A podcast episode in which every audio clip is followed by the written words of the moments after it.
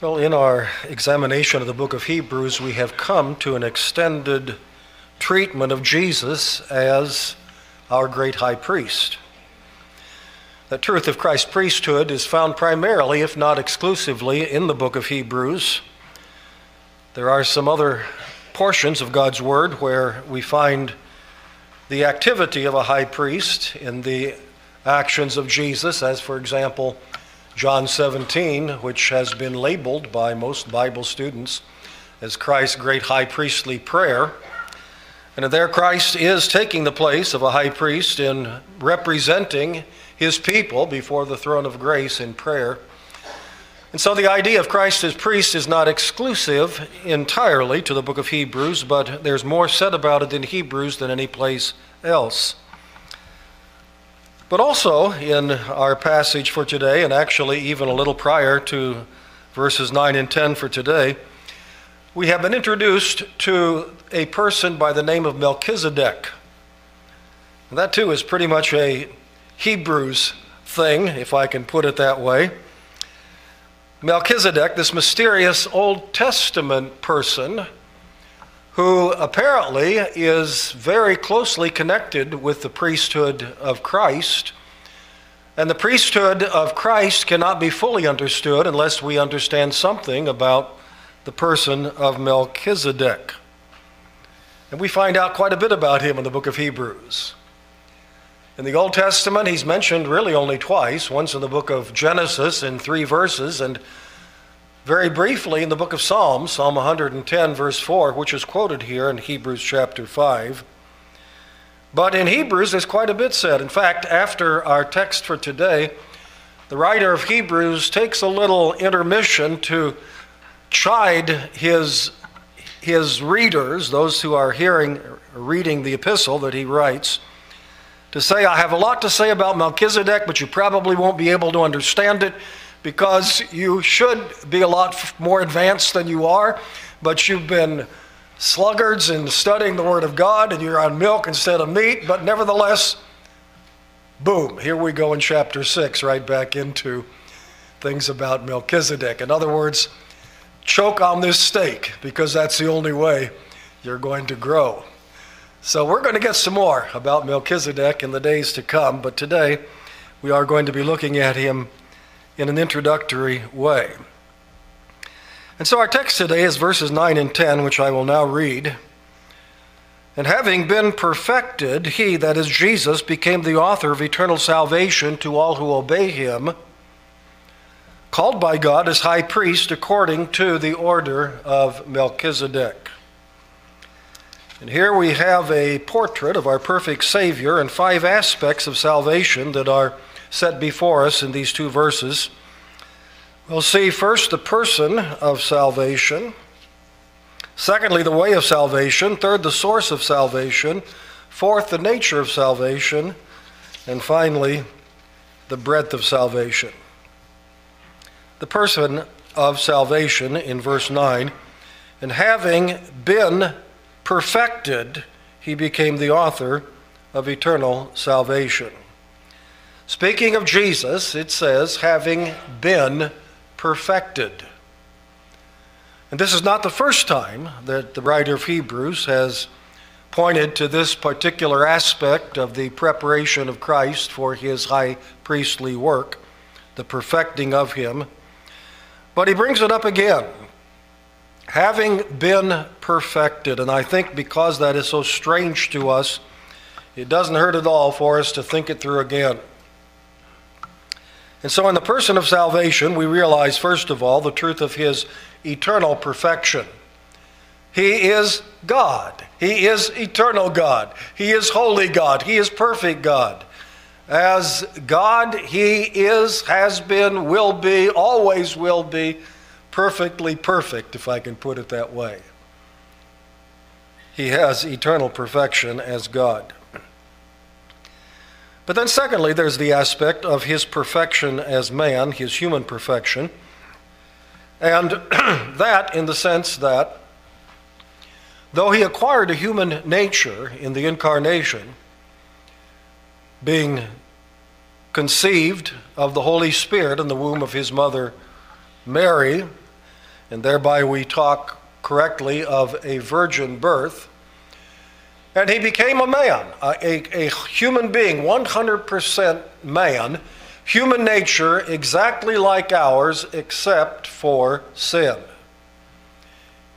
His virgin birth assured that he had no inherited sin from Adam as we do. In our conception and birth, we are sinners from the moment we are born. In fact, actually, from before the time we make our way into this world in our birth. We are sinners. Sinners because of Adam's fall. But Jesus Christ, not having a human father and not having a lineage from Adam, conceived mysteriously to us by the work of the Holy Spirit, therefore did not inherit the depravity that all of the rest of us inherit. So he was born into this world sinless, perfect in his humanity. And then, throughout his lifetime, though tempted sorely, repeatedly by the devil and by the trials of life, nevertheless, throughout his lifetime, he remained sinless, so that when he went to the cross, he was, in fact, the sinless Son of God, a perfect lamb, without spot, without blemish, and therefore able to lay down his life as a substitute in the place of sinners taking the punishment that is due unto sinners. He had no sin. He deserved no punishment. He gave himself as a substitute for those who trust in him. He bore our guilt, our punishment in himself, because he had a human perfection, which was the result of his virgin birth and the result of his 30 some years of a sinless life. And so, eternal perfection is God, human perfection as a man. But now we read about a third area of his perfection, namely his qualifying perfection, something that took place in the latter part of his humanity upon the earth that qualified him to be our high priest, having been made perfect. This speaks of his becoming qualified for the role of high priest to which God appointed him. And we are told in the book of Hebrews that he was qualified by the temptations which he overcame. Chapter 4, verse 15. For we do not have a high priest who cannot sympathize with our weakness, but was in all points tempted as we are, yet without sin. There it is again. Though he was tempted to the limit tempted as we are and beyond what any of us have ever been tempted. He successfully resisted every temptation and remained sinless.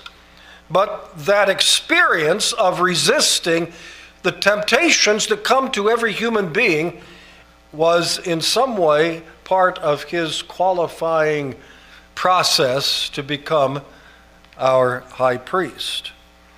And so he's qualified by the temptations which he overcame.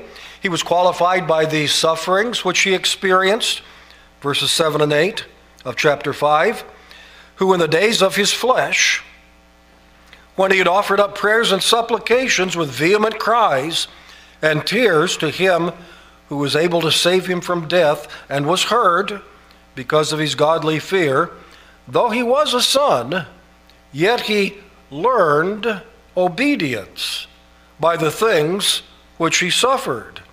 And having been perfected, he became the author of eternal salvation to all who obey him. And so, by the temptations which he overcame, and by the sufferings, the kind of sufferings that only a human being can suffer. As eternal God, he could not have been tempted in this way. As eternal God, he could not have suffered in this way. In order to suffer like men and women suffer, he had to become a man. He had to take upon himself our human nature. And so, by the temptations and sufferings which he experienced, he became qualified as high priest. As God, he had a perfect knowledge of all things, and yet, mysteriously again, but yet, he could not know what it's like for a human being to be tempted and to struggle with that temptation because as God he that was impossible for him As God, he could not experience the sufferings, the trials, the difficulties, the pain, the experience of, of watching our loved ones die and so forth that we as human beings experience. As God, He knows about all these things, He has a perfect knowledge of these things, but He doesn't have an, an experiential knowledge as a human being. The only way to do that is to become a human being and experience these things as a man. And so, as a man, he needed to experience the struggles we face as men and women. Our struggles with sinful temptations, our struggles to fully obey God, this matter of obedience, which is a struggle for us. Was that a struggle for God? And again, we don't know how to understand the mystery of the triunity of, the, of God God the Father, God the Son, God the Holy Spirit. There has always been God the Father, there's always been God the Son, there's always been God the Holy Spirit. Three persons, one God, all of them eternal. But there's always been this relationship between the Father and the Son. The Son has always been perfectly obedient to the Father, even before this world was created. That was not difficult for him in the slightest as God but as man, we read of his struggle in obedience to the Father, crying out with tears to the Father to help him. Now, the wonderful thing is that he submitted to the Father perfectly. He obeyed perfectly. Though he struggled with obedience, he perfectly submitted to the will of the Father. He never stepped outside the Father's will one eighth of an inch. So he did not fail to obey perfectly as we do frequently, but he experienced the difficulty, the pain, the suffering that goes with that kind of submission as a man, which we have all experienced. And so, our struggles with sinful temptations, he has now experienced as a man with a human nature. Our struggles to fully and perfectly obey God, he has now experienced as a man with a human nature. He experienced the struggles of obedience to God as a man, and all of these experiences, the writer of Hebrews tells us, qualifies him to be able to represent his people. Earlier in the book of Hebrews, we were told that one of the qualifications for a priest such as Aaron was that he had to be have the same nature as the people he represented. He had to come from their experiences, their culture, their background, as Aaron did as a member of the, of the Jewish nation. And that was necessary for Aaron to be able to represent the people of Israel before God. Well, this is also necessary for Jesus Christ to be the high priest to represent his people before God.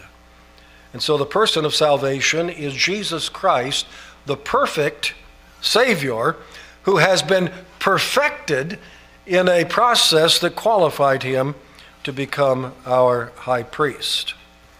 But then, number two, we learn something about the way of salvation, and this also is strange because we read in verse 9, and having been perfected, he became the author of eternal salvation to all who and what would we have written in that next phrase? All who believe in him, right? But no, all who obey him. Ooh, didn't see that one coming. Now we know from many texts that the way of salvation is by grace through faith. Hebrews 2 makes that clear. For by grace are you saved, through faith, and that not of yourselves, it is the gift of God, lest any man should boast. And so the way of salvation, on the one hand, is by God's grace, His enabling power, His initiative, what He has done to make salvation accomplished for His people. And it is acquired by his people through faith, by believing his promises. Faith is the instrument by which one lays hold upon Christ and acquires, therefore, for himself that which Christ, as high priest, did for those who trust in him And we acquire that for ourselves by faith and faith alone. Not faith plus anything else, faith alone. Without any act on our part, without any merit on our part. So, how are we to understand this term that tells us that He's the author of eternal salvation to all who obey Him, rather than saying all who believe in Him? Well, I think this helps us to better understand the nature of saving faith, to distinguish it from some exercise of faith which falls short of saving faith. And the Bible does talk about those who believed on Jesus but not savingly. They believe on him and yet turned away from him when, when time passed by. So, this helps us to understand what the Bible means when it tells us to believe in Christ. What is the definition of? What is a description of? What does true saving faith look like? In other words, are we to understand this phrase, all who obey him, as the obedience that always follows the exercise of true saving faith, and a number of commentators take it that way, that this is not telling us the way of salvation, it's telling us the results of salvation, but the necessary results, the inevitable results, the essential results. It's impossible for someone to truly, savingly believe in Christ without coming into a different relationship with Him, which will manifest itself in an obedient life thereafter. Not a perfectly obedient life, but a very different life than the life of an unbeliever, a rebel against God, but instead one who is living a life of obedience. However, I think there's a better way to understand this phrase to all who obey him and the number other way is that this is a different way of describing the act of saving faith. James Haldane says obey and believe are synonymous. Now, to us, they sound like opposites, don't they?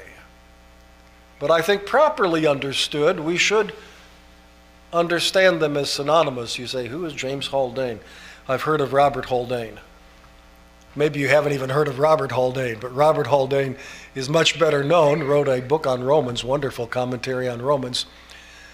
But he had a brother named James Haldane, who was also an eminent pastor himself, and he wrote a good commentary on Hebrews, and I took this from his commentary. Or John Brown, another excellent commentator, says in this regard, obey, that is, submits to being saved by Him in His appointed way. To believe in Him means to obey Him in this sense. To be willing to submit to Him for salvation, not relying in anything of ourselves, but to submit to Him wholly for salvation and to submit to His appointed way of salvation.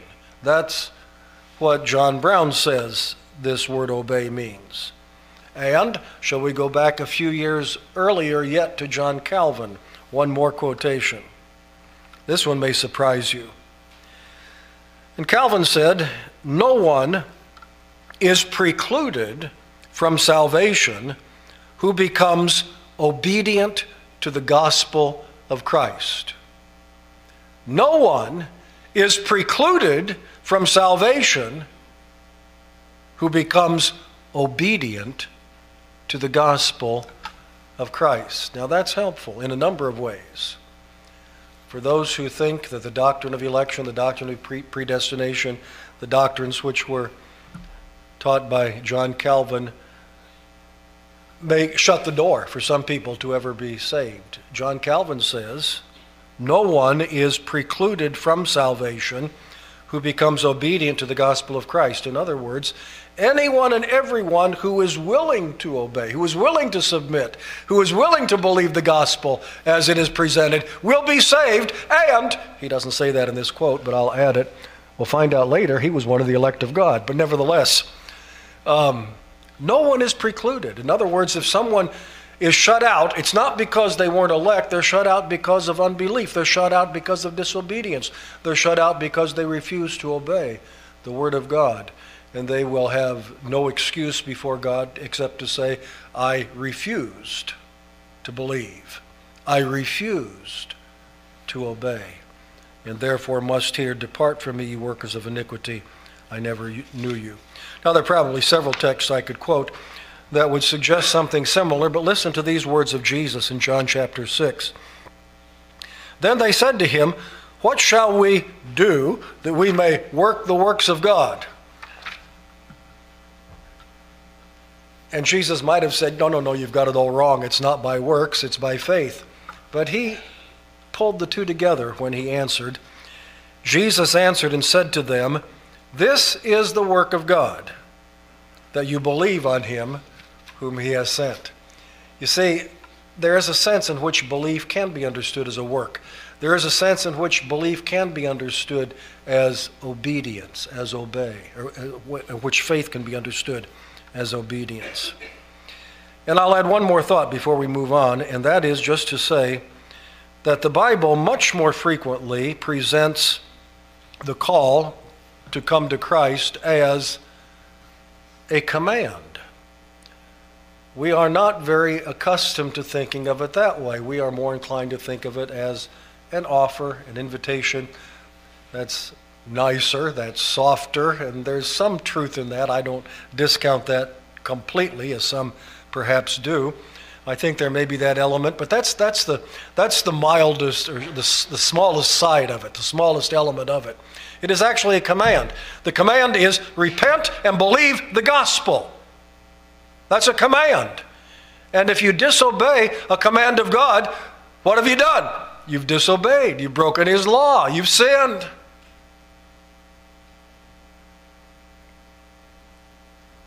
And so that's the sense in which we, this text talks about the way of salvation. Having become perfected, he became the author of eternal salvation to all who obey him. But thirdly, the source of salvation. And again, verse 9, we read, He became the author, the author of eternal salvation. Author means source, or author means cause. He is the source from which salvation flows. By his obedience, I think that's why the writer of Hebrews was directed by the Holy Spirit to bring in the idea of obedience to those who trust in Christ because Christ qualified to become our representative by his obedience to the Heavenly Father. And by his obedience in submitting to suffering, he became the cause of salvation. The ultimate suffering, of course, being his death upon the cross. He suffered there the most of all, and he submitted to that obediently, though he struggled. But he submitted to it obediently without any sin, without any resistance, without any disobedience, without any lack of trust in his heavenly Father. And in so doing, he became the author, he became the source, he became the cause of eternal salvation. He offered the sacrifice which secures salvation. And so it is the source from which salvation flows, it is the source which provides the necessary propitiation we deliberately chose that hymn this morning, His Robes for Mine, because that hymn includes the word propitiation. I wanted to get it in your mind before we opened the book of Hebrews today. Propitiation 1, the, the hymn says. Well, here's the idea of a propitiation. Propitiation means to regain the favor or goodwill of another to regain the favor or goodwill of another. And of course, that requires that we understand that in our sins we lost the favor, we lost the goodwill of God, our Creator. Instead of being His friends, we became His enemies. We became alienated from Him, and it was because of our sin, and there is not a single thing that we can do to change that. But in His gracious mercy, He has done. He not only requires judgment because of our sins, but he offers the propitiation which satisfies his judgment and allows us to be received into his presence as if we were as righteous as his own son, Jesus Christ.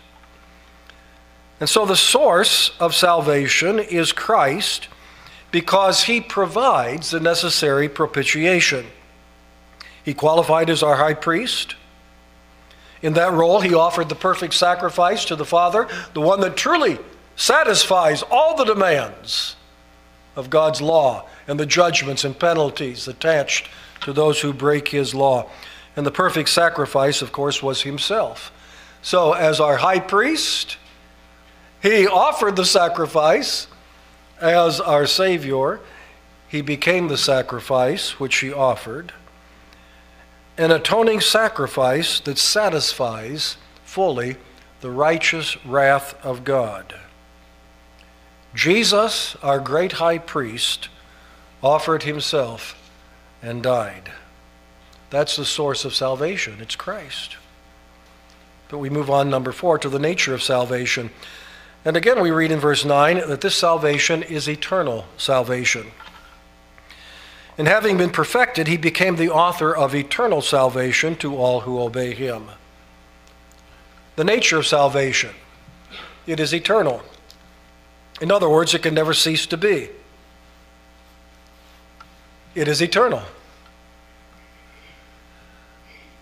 It always baffles me how a full Arminian, there are mixed, there, there are those who have a mixed theology Sometimes we call them Calminians, partly Calvinist and partly Arminian, as are the majority of Baptists, actually. They're Calminian. But um, it always baffles me that someone can talk about everlasting life, eternal life, and, and this would not be the Calminians, this would be the full Arminian that talks about everlasting life, eternal life, like uh, we've got some in here whose background is Free Will Baptists. They'd be full five point Arminians. And talk about eternal life, but you can lose it. eternal life, but it can stop. It can start and it can stop. And so I suppose, I've never been in a church like this, but I suppose they must sing, Ye must be born again, again, again, again. Ye must be born again. but it's eternal salvation. If words mean anything, it means it is forever. Once it begins, it has no end. Eternal salvation. It can never cease to be. And so that refutes the error of full Arminians. But furthermore, eternal salvation means it can never be repeated. That is, the sacrifice that secures eternal salvation does not need to be repeated. It's once for all, because once accomplished, the salvation is secured as eternal. Why would it ever need to be done again? So it is a one time completed act of sacrifice upon the cross that secures eternal salvation. So the sacrifice need never be repeated again. The sacrifice can never be repeated again. If someone attempts to repeat it again, they are blaspheming the perfect sacrifice which Jesus made upon the cross once and for all and said, It's finished. I've now secured eternal salvation. There's nothing more to secure. The sacrifice, the, the act which secures salvation, can never be repeated again. And that refer, refutes the errors of Rome, who have raised up a new order of priests, neither the order of Aaron nor the order of Melchizedek, but a new eh, order of priests who claim to repeat the sacrifice of Christ, shedding of blood every time they say the Roman Mass again and again and again and again. That's wrong that's erroneous, that is terribly misleading about what salvation is and how it is secured and what it does for those who are saved. In fact, it is blasphemous to act as if one could continue to repeat this act, which in its one time effect secured not temporary, not broken, but eternal salvation. But now we come to the breadth of salvation in verse 10. He became the author of eternal salvation to all who obey him, called, we read in verse 10, by God as high priest according to the order of Melchizedek. And this is where we get back into Melchizedek. The order of Melchizedek. That had been mentioned one time earlier in verse 6 of this same chapter, where we read, As he also says in another place, You are a priest forever according to the order of Melchizedek. And that's a quotation from Psalm 110, verse 5. Psalm 110 had been quoted earlier, but not verse 5. Verse 5 is now brought into the discussion. And in Psalm 110, verse 5, God pronounces the Messiah, who had not yet come, of course, in the days when David wrote that psalm, but pronounces the coming Messiah as a priest after the order of Melchizedek. And so Melchizedek receives one mention in the Psalms, and his first and really only other mention is in Genesis chapter 14. And we're going to take just a moment to look at that. And this is when Abraham is coming back from his victory over the kings that had gone down to Sodom and had defeated the, the armies of Sodom and Gomorrah and had taken away all of their people that weren't slain as captives, as slaves, the, the, the people, the women, the children, and all of their goods as their booty, their, their um, reward for, for winning the battle. And Abraham, because his nephew Lot was part of that group, took his private army. Imagine a man wealthy enough to have an army of 300 and some people. I mean, you have to feed those guys every day. So Abraham's a pretty, pretty impressive person here to have an army of 300 and some men, but that's still smaller, I think, than the five kings he was going up against, but God, of course, was with him. And he went after them and he defeated them and he brought back all the spoil and all the people. And before he turned the spoil and the people back over to the king of Sodom, he was met, we are told, in Genesis 14 18, by another king. Then Melchizedek, king of Salem, brought out bread and wine. He was the priest of God Most High. And he, that is Melchizedek, blessed him, that is Abraham, and said, Blessed be Abram. This was really before his name became Abraham, it's Abram.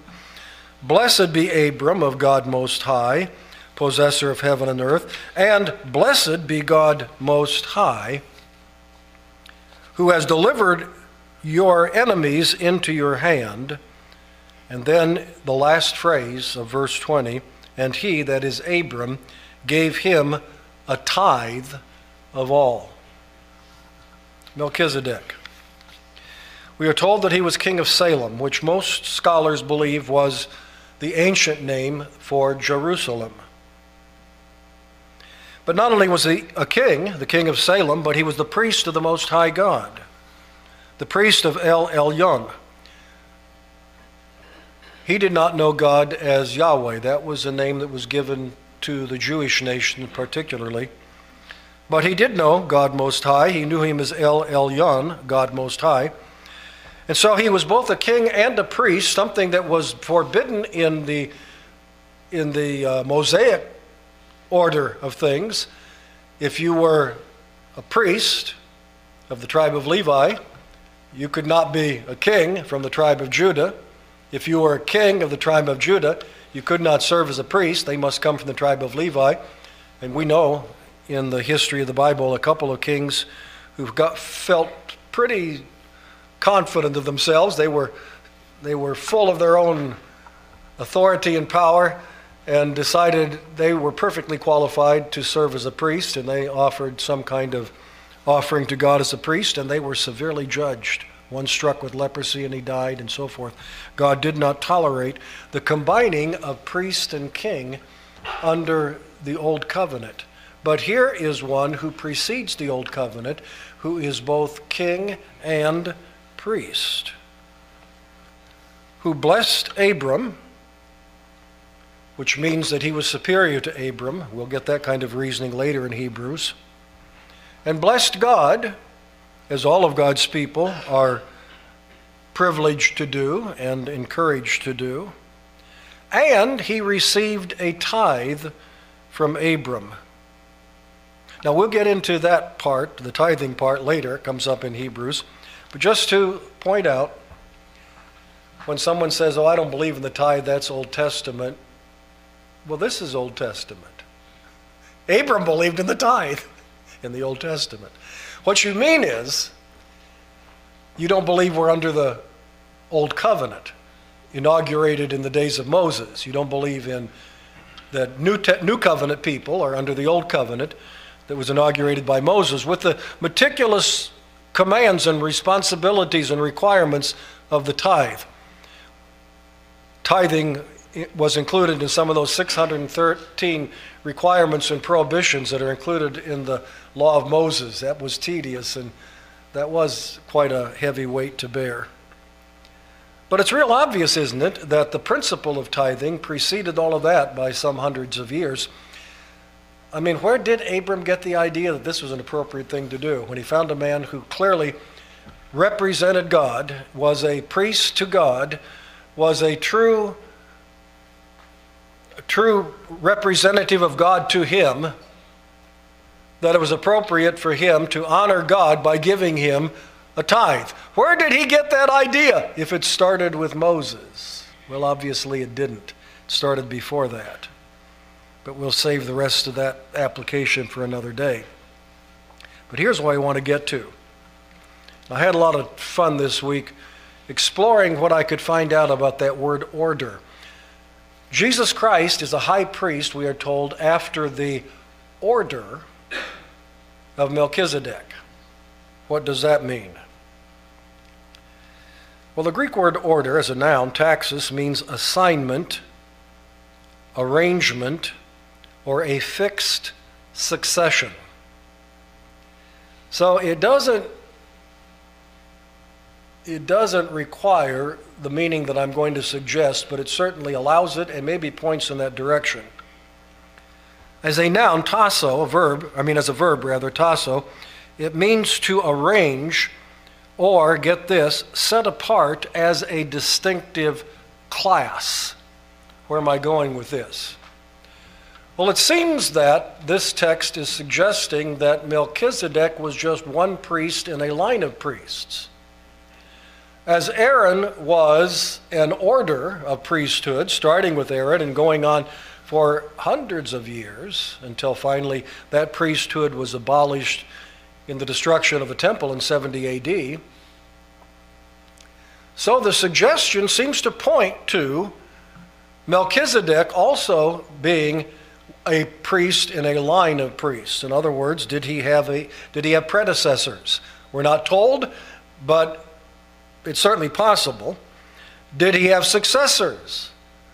Were there priests after Melchizedek that were in the order of Melchizedek, just as there were priests after Aaron who were in the order of Aaron?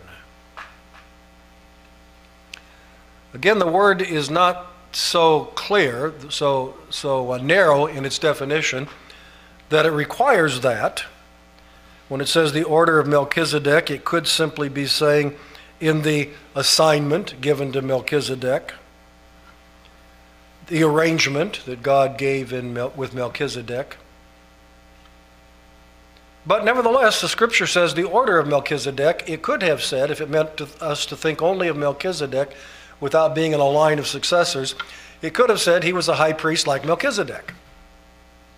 But it doesn't say like Melchizedek, it says in the order of Melchizedek. Now that's as far as I can take that thought. I just wanted to raise it so you could say, wow, I never thought about that before, because I'm sure none of you have, or probably none of you have. So you've got something to chew on for a while, but we can't we can't answer these questions because the answers are not given us in the Bible.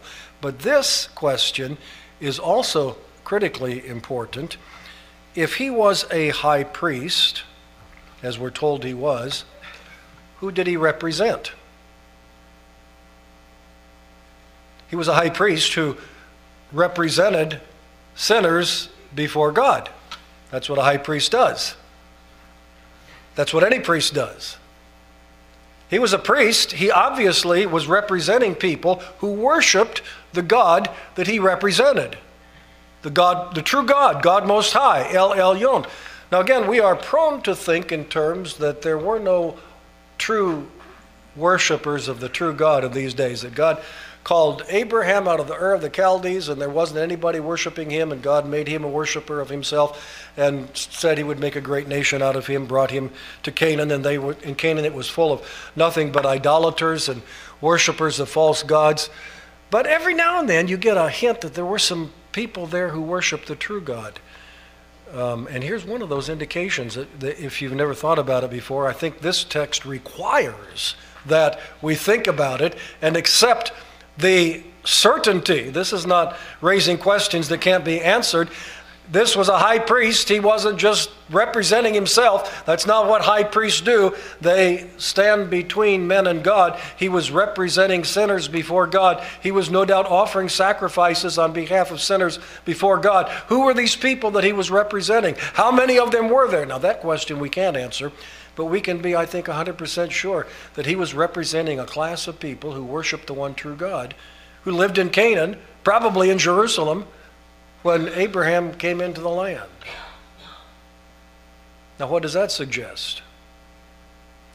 Well, whoever these people were, they were not Jews. we would call them today Gentiles, though they didn't use that term then, did they? But they weren't Jews. There weren't any Jews yet. Abraham was going to be the father of the Jewish nation, and he didn't even have a son yet at this point. So you've got Abraham, who's going to become the father of the Jewish nation, and is trusting God for his promise to give him a son. And he comes in contact with Melchizedek, the priest of the Most High God, who is a priest representing a group of worshipers who are not Jews, but they're worshiping the one true God. Now, what am I getting at here? Well, I think one of the reasons that Jesus is a high priest after the order of Melchizedek is not only so that he qualifies to be king and priest, as Aaron could not, but also because he represents the nations, not just Israel. Now, what did I call this last point? The bread of salvation. It is not just for Israel, it is for all people. It is not just for Jews, it is for all the world. The high priest is not a priest after the order of Aaron, representing the people of the nation of Israel. He's a high priest after the order of Melchizedek, representing all the nations of the world. And that reveals the breadth of salvation. Indeed, it is true. All who will believe may come and be represented before God all who will obey the gospel will be saved by the gospel, no matter what tribe or tongue or nation they are from. Well, let me wrap this up with two or three applications before we close. In all of this, I'm just struck again by the fullness of the gospel. There are so many aspects of it. I'm beginning to think that maybe the gospel is infinite. When we get to heaven, we're going to continue exploring aspects of the gospel that are not even revealed in Scripture at this point. But there are so many things in the Word of God about the gospel that believers never tire of learning more. The gospel isn't just something simple and trite and only for unbelievers, and we go on to other things, we who are believers. The gospel is something that is so full, so rich, so complete, so amazing, so astonishing, so intriguing that the more we dig into it, the more we love it, the more we learn about it, the more we want to learn about it. The gospel is a full gospel indeed. The second lesson, the one we've touched on pretty thoroughly already, is the nature of saving faith. Saving faith, therefore, to truly believe in Christ means not just to believe the facts about his death and resurrection, but it means to repent of our sins and to submit to his authority. That's all included in a proper understanding of the word believe. And the question, therefore, is have you submitted to the majestic authority of Jesus Christ, or have you just simply professed to believe and maybe, maybe think you have believed because you believe the facts, but there's no evidence of a life of obedience. There's no evidence of a life of submission, a a sincere endeavor to submit to God's will and to obey Him and to repent when you don't and to return to the path of righteousness when you are made aware of your sins. That's what characterizes the true believer. And saving faith involves true repentance, sorrow for sin, turning from sin, and true submission to the rightful authority of the King of Kings and Lord of Lords, Jesus Christ. That's the nature of saving faith. And the third thing I would mention is simply the mysteries of Scripture, such as Melchizedek. What a mystery! What a delightful mystery. And I would just say to you, learn all you can, everything that's in the Bible, learn everything you can about it. There's more there to learn than you have learned so far, so let's keep working at it. And explore everything you can. Even the things we can't know for sure are profitable to explore and to think about and raise questions about, questions that no doubt we can have answered when we're in the presence of our Lord. And that causes us to anticipate heaven all the more. There are a lot of delightful things about heaven, but to me, one of the most delightful things is to get these questions answered. Did Melchizedek have predecessors? Did he have successors? How many people did he represent? Just right here in this message today, we've got some questions to stick away in our mental pocket and hopefully to take with us when we go to heaven and to get answers from the Lord. Well, with that, I stop. Let's bow in closing prayer. Father, we thank you for this great high priest, appointed, and who has taken his appointment seriously, qualified, and has qualified himself in every way, accepted in your presence and his sacrificial death accepted as the sufficient sacrifice for our sins. O oh Lord, may everyone under the sound of my voice run to Christ, submit to Christ, turn from sin, and become a follower of the Lord Jesus Christ, we pray. Amen.